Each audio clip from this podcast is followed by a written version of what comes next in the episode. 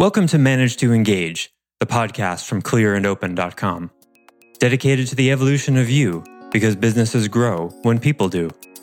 Serving leaders, managers, and people who will be, helping you reach excellence in your work and achieve your personal goals at the same time. Sign up for the free course at clearandopen.com.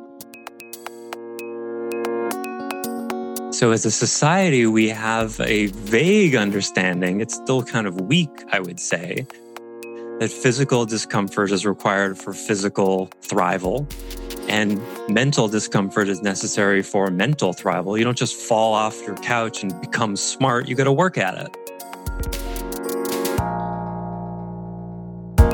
Hi, it's Joseph, and thanks for tuning in to Manage to Engage, the podcast from clearandopen.com.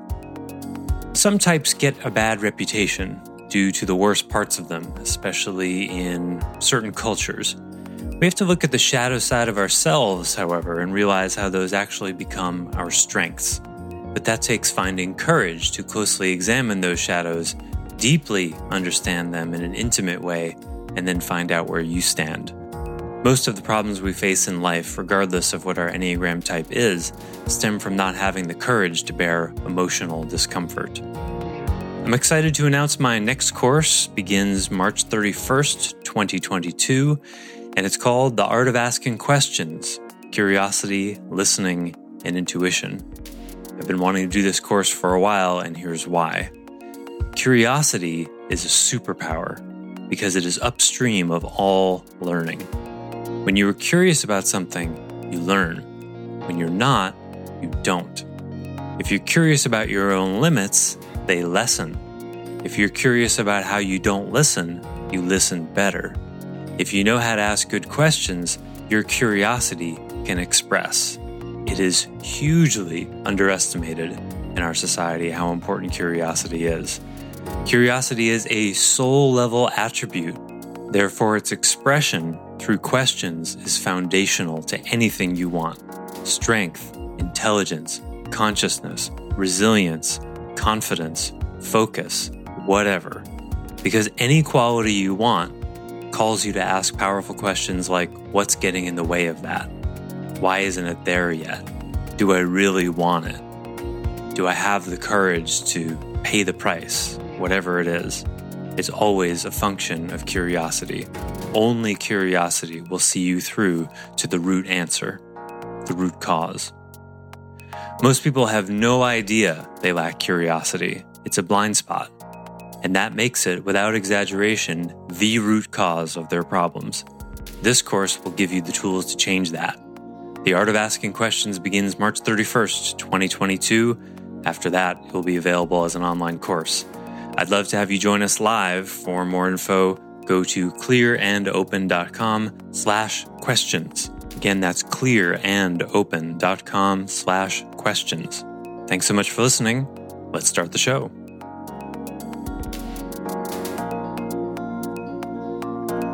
Touching on the, you know, that you're, you chose ahead of time and then chose a family that would reinforce whatever your number is do you believe that our souls or our spirits are you know reincarnating in each lifetime and each lifetime we're choosing a different number? So like over multiple lifetimes we're experiencing all the different personalities? Uh, yeah yeah i wouldn't use the word believe. That's my memory. Um, that's my recollection and and that's my sense. Uh, I, I i have very strong beliefs about beliefs I don't I don't believe in them as best I can. And and I don't invite any of you to necessarily believe that. I would say uh, if you don't if you don't have memories of being at the incarnational DMV, uh, it it which I've always wanted to make a, a skit about, uh, would, or at least a radio play would be really fun. Uh, just try it on as an idea and see if it makes sense to you, but don't believe it because then it becomes uh, just a, a, mental idea. But yeah, that every Enneagram type sets you up to work different issues, just mm-hmm. like being a man or a woman, or growing up rich or poor, or in the States or somewhere else. They're all different variables that can help us work different things. And so, yeah, we try them all. perpetrator victim, Israeli Arab, German Jew. We go back and forth. And um, sometimes even in the same lives. Not German and Jew in the same, well, you get what I mean. but you know, we've probably you've all had the experience of doing something to someone else that someone did to you, you know, when you were younger. And then you go, oh crap, there it is. Now I'm on the other side. Mm-hmm. It just it just happens so we can learn. Yeah, it's a good question. Okay, Bill, you feeling better about being a six? Oh. not not not totally, but yes, I'm I'm getting there. Sixes have the fastest minds on the Enneagram. They're the most committed. They're the most hardworking. They're brilliant analysts. They're brilliant problem solvers. When they decide to make something happen, there's no stopping them. They're amazing beings. It's really difficult to be a six. Remember, sixes are one of the primary types, three, six, nine. So when you're in the center of the triad like that, you got big, you got an extra dose of issues. Speaking as a three, and I know what that's like. And um, sixes are, you know, the thing with sixes is their thing is fear. You know, and we all have fear, but sixes have the biggest issues with fear. And we're so confused about what to do with fear as a society that it's almost like you could say sixes are discriminated against in a way. Whereas like threes get rewarded, you know, and so the three who, uh, you know, defines themselves by their achievements and is always in action and performing and being what other people want them to be that's just as unhealthy as a, a as a six who is uh, you know negative or devil's advocating or, or um, you know mistrustful or whatever. It's just as unhealthy, but it's not rewarded the same way. As Krishnamurti said, it's no it's no measure of health to be well adjusted to a six society. So the fear that drives sixes so intensely and the uh, we've been calling it pessimism. Devil's advocacy i think is better. You know the w- positivity which is rewarded uh, in our society and seen as like better than negativity uh, that is exhibited a lot by threes and sevens who de- define our business culture. Threes and sevens are like the most positive types i'd say. And so when you have a bunch when you have a culture dominated by threes and sevens and then a six shows up and says, Well, let me tell you how your plan isn't going to work. Well, what's going to happen then? You just rained on the parade of the three who defines themselves by the achievement and the seven who can't be in the present and is constantly imagining the next fun thing. And you're probably right that they should be thinking about that. But in that moment, they're going to hate you a little bit for bringing your fear into their, you know, harshing their mellow killing their buzz. And so sixes get a really bad reputation, the same way eights get a really bad reputation because uh, of their willfulness and their strength and uh, and their conviction. Because there you go, conviction is also something that we're very screwed up uh, with as a society. So it, you could say in in any culture, there's going to be certain enneagram types that kind of get negativized because of the predominant themes of the culture the same way um, I think it was Terence McKenna said, uh, yeah, Terence McKenna said, in any culture, some drugs will be glorified and others will be vilified. And so you have in the United States, tobacco and alcohol, for the most part, alcohol was illegal for a while. But those two drugs are like, oh, and caffeine, those drugs are good. I mean, nicotine's been changing, but, uh, you know, those are good things. And you go to another culture and it's like, well, here are these really powerful hallucinogens that are really good. And alcohol, that's terrible. And, and so it, you know, there's good things in everything. Alcohol can be incredibly useful, but of course it kills lots of people when it's used uh, poorly.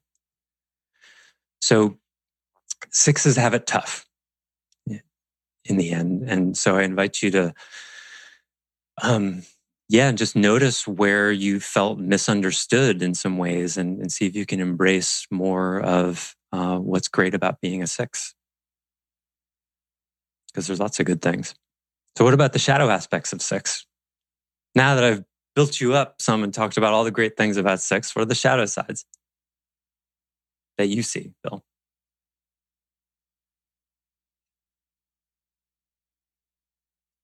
Uh, I mean, I can I can speak to uh, certain scenarios that I have in my head that uh, that made me feel uncomfortable. Uh, like I, I would approach a situation uh, courageously, going in and saying you're wrong because of this, and then the person just breaks down and cries, and and then I uh, I lean I reach out for the hug and and and sort of side with them. Uh, mm-hmm. it, but I walk away with it saying, why did I go that route? I was right going in there, but at that moment, I sided with them. So that's a negative shadow. I guess it depends on the situation. A, it sounds like a conflict between trusting your own truth and your care for the other person. Well, here's what I would say. I'd go one step back from that. It's an internal contradiction. Right? Which is it? What do you actually think in that moment? Did did you sell out your truth and go with theirs? Or which is it? And no, I just one of the I sided for the moment to to get away from the situation. Ah, to make yourself feel better because it got scary. So in, in a way, yeah. Yeah, so that would be something like to me as a six, like you don't feel like you feel safety when other people are happy. And so maybe that's what you're doing in that space is that right. you're trying to make the other person happy. And then that, at least at the moment, made you feel good and made you feel better. And that's why you did it, even if that wasn't really what you went in going with. And then later on, you go, oh, whatever. Yeah. That's my thought. That. This is why I've been rewatching Seinfeld in its entirety which I occasionally do, uh, go back and watch old shows. And George Costanza is, I just, uh, I, he, he's such a great teacher about sixes because he's a caricatured version of six. And he gets himself in so much trouble. I mean, he literally lies to people just to get through, make himself happy, make other people happy. He distorts reality in absurd ways. Like his whole thing about he he you know his employment situation. He's never honest. He's he's an architect. He's a marine biologist. You know all of that stuff, and it's it's easy to stand back and laugh at. But if you actually like sort of squint a little bit and be like, wow, this person is actually deeply troubled and really alone, but is trying to just keep everything up and avoid his own fear and that's why the path for sixes is toward courage. That's that that's the key word for sixes. And every type has one of these. From fear to courage from for threes from deceit to vulnerability from for sevens from gluttony to sobriety. And that's the center of the the theme and that's what you want to really be immediate with every day of your life when you know what your type is to know what that movement is from what the core shadow is to the core gift or the core passion, whatever you want to call it. So, in those moments, uh, so what I wanted to say uh, from before, the one of the most challenging things about sixes is the internal contradictions, and the for sixes, one of the best ways to diagnose them uh, and spot them and also to work with the shadow issues of a six is sixes tend to over tolerate internal contradictions. So in those moments where it's like, okay, I think they're wrong, uh, but they're getting really uncomfortable and that's making me feel really uncomfortable. So I'll just take their side. All right. Well, maybe that makes sense in the moment, but what about the next moment and the next day and the next week? A six will typically just leave it there and living in that contradiction is a splitting of your very soul. And that those pile up. And that's where you end up with the George Costanza type thing, where it actually happens to him in Seinfeld, where he's told different people different things, or he, you know, that's that one where he tells the woman he's a marine biologist and suddenly they're on the beach and a whale is in trouble. Somebody says, Is anyone a marine biologist? And he's like, Oh crap. Like I've got to do something now. And he ends up removing a golf ball out of the blowhole. Remember that? And it's like, okay, it happened to work out in that moment, but it's like the, I mean, we know this from those, uh, remember the uh, Latter day Saints commercials when, when I was a kid about when you tell a lie and they compound. It's a lot of work holding these, these contradictions. It's a ton of work and it weighs on you. And so the, and, and, but what's the gift side of that? The gift side of that is that sixes are so mentally expansive and quick that they can take lots of different sides of things, which is exactly what an, anal- an analyst does or like think of like an insurance actuary writing the risk on a parade. Okay, this could happen and this could happen and this could happen. What if this happens? It's all these different angles and looking at them all at once. So that similar to nines, it gives you, but in a different way, it gives you the ability to see lots of different perspectives, which can be used as a truth in service of living in contradiction, which will make you very confused, which is what most sixes walk around being. You're confused because you didn't find the courage in yourself to actually find where you stand and stand up to someone, even if it made them uncomfortable. See what I mean? So that's a, a, a, rat's nest of stuff. There's a lot of issues in there, and it can be difficult to pull apart but it's all solved by the willingness to bear emotional discomfort, which is today's topic. And I better get to it because I'm running out of time. Does it feel like a resolved, a semi resolved place for you, Bill, at the moment? Yes, I'm in a, I'm in a better place. Good. Thank you for showing the courage. Thank you for, for being courageous and bringing the, the struggle and the sick stuff. And you give me a good entree into what I want to talk about today, which is courage. Because it's not just important for sixes, it's the most important for sixes, you could say, but it's it's important for everyone. And the, you know, uh, some of you have heard me talk about this before, this metaphor. We all know that if you want to become stronger physically, that there's going to be some pain involved in that, right? You want to be able to lift heavy weights over your head or run a marathon or whatever, physical strength, physical development requires enduring pain, doesn't it? In the, the 1980s taught us the phrase no pain, no gain, and we will probably never forget it. And that's just how it is.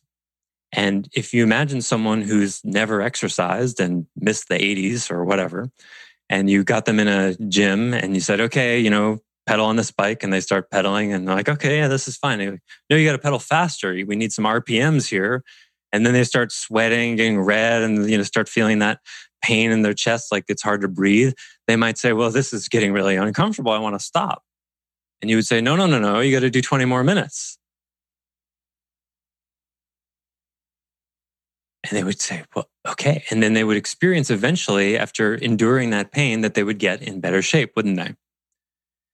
And we all went through this studying. Now it sort of gets trickled into us in elementary school. There's not much studying. It's not very mentally rigorous. But then around sixth, seventh, eighth grade, we start to actually have to use our minds in very intentional, focused ways. You probably remember getting your first study headaches or brain drain and things start to get fuzzy and you can't take in any more information. And it's similar in energetic quality to the physical exhaustion. You could be mentally exhausted but we learn that that's what it takes in order to get mentally stronger, right? And some people take that to, you know, uh, Jillian, for example, endured the trials and tribulations of med school, which I cannot even imagine. I didn't even get through the barest taste of organic chemistry. So uh, that amount of memorization and the rigors of that, I mean, it's insane. We watch TV shows about it. It's about the closest most people can get to that level of rigor. And uh, it's really intense. And then you have the gifts of being able to help people in really significant ways because you earned that through the mental discomfort. But what about emotional discomfort? So, as a society, we have a vague understanding, it's still kind of weak, I would say, that physical discomfort is required for physical thrival and mental discomfort is necessary for mental thrival. You don't just fall off your couch and become smart, you got to work at it. But what about maturity? What about strength of character, strength of personality? Of course, it logically follows that it would follow the same rules, that there would, it would require some amount of pain to develop emotionally, spiritually. That's actually a separate category, spiritual, but we can throw it in here for now. But what we're peddled in our society is that emotional and spiritual growth, development, maturation can happen without discomfort. Now, why on earth would we be sold that? Well, the better question is why on earth would we buy that? Because no other form of growth happens that way. You don't get stronger drinking the 12 ounce curls, as they say, right? It doesn't work. And yet we still see people in the gym. I know anyone who's been to a gym, you see that one person who's pedaling like 20 RPM with like the big drink and they're watching TV and they're just literally going through the motions. And we all went to school with kids like that too. Just like their heads down, they're totally bored, they're not trying at all. They're annoyed when they get called on. Now, of course, as kids, maybe they don't want to get any better. But the the reason I would say, I mean, it's tied to so many different things, uh, especially the pursuit of happiness, because we have this existential notion that life is supposed to be comfortable and we're supposed to be happy all the time. That's what we're sold. You know, I want to be happy. I just want to be happy. Well, have you earned that happiness? Have you even considered what that means? Or you just want to be happy without having to put any work into it? Because happiness is an emotion, isn't it? And what does it take to actually earn that? Well, maybe one of the things it takes is examining all the ways in excruciating detail in which you're unhappy. Wouldn't that make sense? But that's not pleasant to do, is it? I want to have all my strengths without having to look at any of my weaknesses. Ooh, well, we have a problem because they're the same thing. they're the same thing. You can't have one without the other. That's like, I want all up and no down.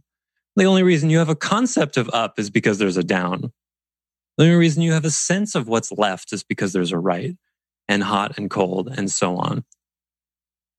So the the prevailing sort of uh, and quite invisible aspect of the culture in which we live is that uh, there's sort of a surrender of like, okay, I guess I have to exercise to be physically fit. Fine, but you know, look around. Most people are quite divided about that idea, even when they intellectually know it.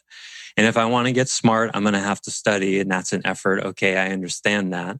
But again, look around and see how many people, you know, pay tons of money to universities and then go there and slack off and don't actually do their best. I certainly was one of them in many ways. So we already have a lot of misgivings around putting in our best into anything. But in the domain of uh, emotion and spirituality, it's not even there. It's not even at that low level. It's at the level of, um, I don't want to have to feel bad ever past the potato chips, past the remote control. I want to feel great right now, which is uh, in part driven by the um, uh, the business leaders and business culture in our country, uh, which is mostly driven by sevens, because sevens have instant gratification issues more than any other type, but everybody has them because that's the medicative culture in which we live. So, uh, and then you know, therapy came on the scene, and you know, the turn of the century. Can't, you can't say turn of the century anymore. The turn of the last century, around uh, 1900, was when uh, Freud published the Interpretation of Dreams, which is often looked at as the the birth of the beginnings of modern psychology. And then therapy was created. First, it was psychoanalysis. And then when the limits of therapy, which, and what is therapy? Feeling the negative so called feelings, the difficult to feel feelings so that they can breathe and be felt and move and heal. But when the limits of therapy started to become encountered and there was a lot of impatience around that, what was the solution? Drugs. The technology showed up to have uh, synthetic happy pills so that uh, um, you know, it, which I've said and I'll say again, save lives and are critically important for many people to get to a stable place. I'm not running them down at all. But when uh, when someone uh, when a loved one dies, for example, and the, the a doctor gives someone an antidepressant to deal with the grief, and then that person stays on that antidepressant for years and years and the rest of their life, there's something deeply wrong here because death is a part of life. It's not the opposite. You see, it's the same thing. Death is a part of life. So if you need a pill to be able to handle that death, as painful as it can be, then you're emotionally weak. You see? You're emotionally weak. And that's okay, but do something about it to get stronger. You know, the same way I'd say if you don't have the physical strength to jack your car up, if you get a, a flat tire, I would say you're physically weak and call AAA. That's fine. But then go to the gym because that's a really minimal, basic amount of strength that I think anybody should have. That doesn't, you know, or how about lifting your own kid up onto your shoulders or, uh, uh, vacuuming your own house or whatever it is. It's like life requires strength physically, uh, mentally, and emotionally too. But we're not taught even what that emotional strength is. What what is that? How do we define that? What are the what what makes an emotionally strong person different from an emotionally weak person? Physically, that's not hard to describe. We could say, well, you know, it sort of depends on your standards, but like uh, you know, in the venue, but like, you know, in weightlifting communities, being able to bench press your own weight. It's sort of a basic objective criteria for strength in that world. We don't have anything like that at all for emotions at all. And that's how we end up with presidents like Trump, who just splurt out emotional dystrophy and congestion, vitriol and aggression on like a day, literally a daily basis and then when it comes time, the opportunity to impeach him, it's like, nah, let's we'll do it again later. You see, the the only the only thing you have to uh, have to become president is you have to be 35 years old and be an American citizen. Those are your criteria, right? How about like not being a sociopath? Or even submitting your tax returns for review. That's not a criteria. It's become a sort of custom, but he didn't do it. So as a society, we're really weak on criteria of all kinds. There are places where it exists. You want to get into the uh, special forces or something, you will run into all sorts of criteria. If you want to get into the FBI, you got to be able to run tw- uh, two miles in under 12 minutes. I always thought that was really cool. That's not easy, you know? But if you want to become president, you don't have to be able to do a single push up. or be able to navigate conflict in a way without uh, personally insulting the person, or be able to keep state secrets, apparently. you see? And if you question someone's integrity or their morals in our society these days, you get serious defensiveness coming at you most of the time, don't you? Well, again, it's because there's no agreed upon criteria one day, maybe we'll get there. I don't know. But the problem with criteria like that, objective in quotes criteria, is it immediately invokes the issue of accountability. Well, who's to say? And who are you to tell me such and such? Because accountability makes us emotionally uncomfortable, doesn't it? Doesn't it make us so emotionally uncomfortable? Remember the first time or maybe just the last time someone said, Your name, can I see you in my office? You're just terrified, right? Instant terror. That's the first thing that comes up in us. It goes all the way back to, hey, you better sit up straight and be quiet or else I'll send you to the principal's office. Remember that? Long before you even met the principal or knew who the principal was, or, you know, you saw him maybe or her at a distance, but you didn't know what went on in the principal's office, but you were afraid of it before you ever went. And maybe some of you never went. So it was just in your imagination about what happened. Oh no, the principal's office.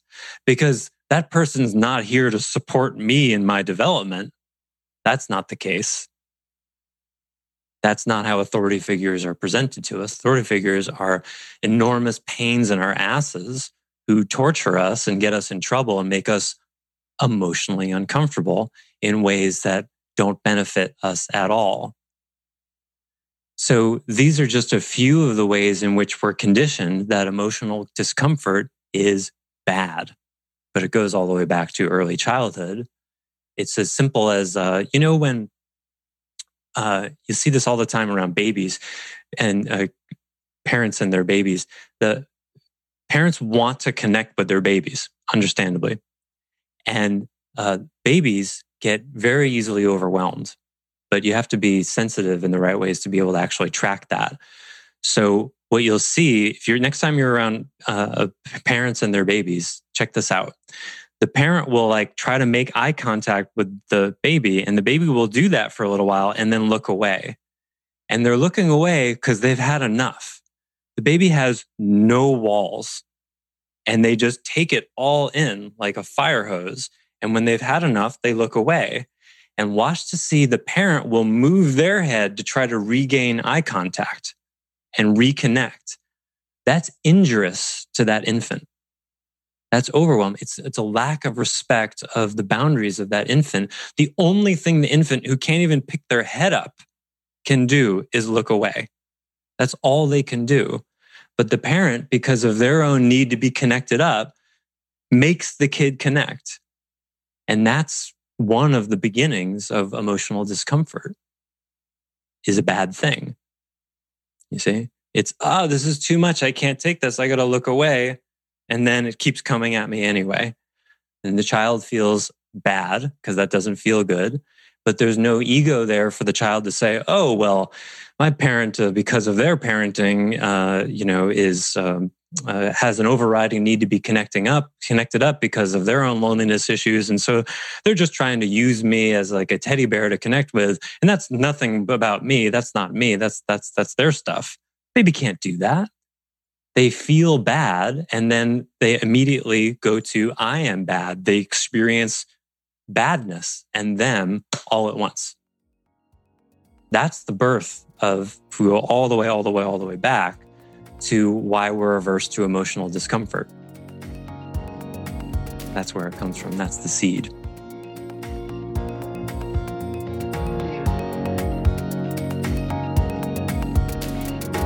Thanks for listening to Manage to Engage, the Clear and Open podcast. Join us next week when you'll be a little bit closer to who you're destined to be. Until then, know that Clear and Open is dedicated to the evolution of you because businesses grow when people do. If you want to help the show grow, I'd appreciate you leaving a rating and review on iTunes. All you have to do is open the Apple Podcasts app, view the full description of the episode, and click the link to leave a rating and review. Or you can go to clearandopen.com slash review and it will bring you to the right place. If you're looking for more support on your journey, head over to clearandopen.com for even more tools, articles, and free resources. Thanks so much for listening. Bye for now.